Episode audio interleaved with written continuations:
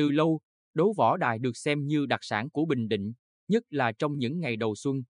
Hoạt động này vừa gìn giữ nét văn hóa truyền thống, vừa góp phần duy trì phong trào võ cổ truyền ở nhiều địa phương trong tỉnh. Tối 28 tháng 1 mùng 7 tháng Giêng năm Quý Mão 2023, tại quảng trường Nguyễn Tất Thành, thành phố Quy Nhơn, chương trình đêm võ đài Bình Định đầu tiên trong năm đã chính thức khai diễn. Mấy năm gần đây, đêm võ đài Bình Định đã tạo dựng được thương hiệu và được công chúng nhiệt tình đón nhận. Để giữ được điều đó, bên cạnh công tác tổ chức tạo sự mới mẻ, sinh động, Sở Văn hóa và Thể thao cùng Trung tâm Võ thuật Cổ truyền Bình Định luôn chú trọng đến chất lượng chuyên môn của các trận đấu, đều được người dân và du khách quan tâm nhất. Cũng vì vậy mà khán giả có mặt ở chương trình đầu tiên của năm không khỏi bất ngờ ngay ở lượt trận thứ nhất. Đó là khi võ sĩ đội tuyển Bình Định vừa giành ngôi Áo quân Đại hội Thể thao Toàn quốc Tạ Thanh Hoàng gặp võ sĩ Nguyễn Tuấn Kiệt của Hậu Giang.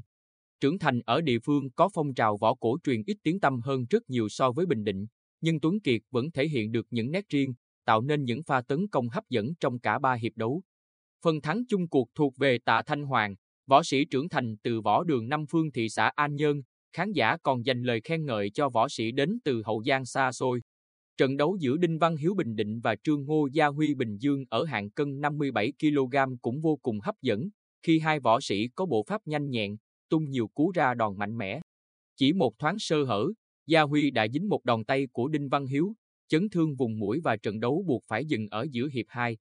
Chứng kiến những trận đấu hấp dẫn cùng những màn biểu diễn quyền, binh khí đẹp mắt, anh Nguyễn Thiện Chí An Khê, Gia Lai cho biết, tôi đã được xem võ đài tại Bình Định không ít lần.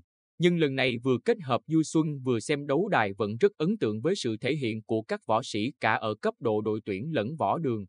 Theo tôi, đây là chương trình hay, mang đậm nét đặc trưng của Bình Định nên cần được tổ chức thường xuyên hơn.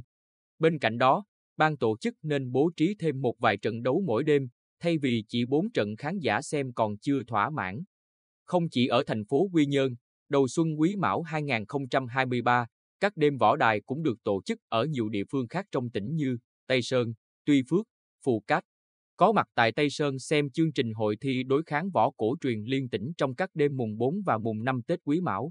Chúng tôi cảm nhận được sự háo hức của người dân và du khách đối với chương trình. 20 giờ tối mới chính thức khai mạc, nhưng từ trước đó một giờ khu vực sân vận động huyện đã có khá đông khán giả mua vé vào sân. Với việc tổ chức mỗi đêm 9 trận đấu phần biểu diễn quyền, binh khí chỉ diễn ra ở phần đầu chương trình, khán giả phần nào đánh giá được sự phát triển của các võ đường, câu lạc bộ và đội tuyển các tỉnh. Chuẩn võ sư Năm Tân thị xã An Nhơn chia sẻ, võ đài Tây Sơn luôn có chất lượng chuyên môn cao, với sự góp mặt của nhiều võ sĩ mạnh của các võ đường, đội tuyển. Do đó, năm nay tôi chỉ chọn ba em có phong độ tốt đến đây thi đấu. Việc phân chia các cặp đấu theo cách võ sĩ Tây Sơn đấu với võ sĩ địa phương khác cũng là cách làm hay, vừa giúp các võ sĩ địa phương cọ sát với võ đường khác, vừa tạo hiệu ứng tốt từ các khán đài. Điểm tích cực ở các võ đài năm nay là ban tổ chức nhận được khá nhiều sự ủng hộ về kinh phí từ các tổ chức, cá nhân. Những võ sĩ thi đấu xuất sắc được khán giả thưởng ngay khi còn trên sàn đấu, khiến không khí thêm sôi động.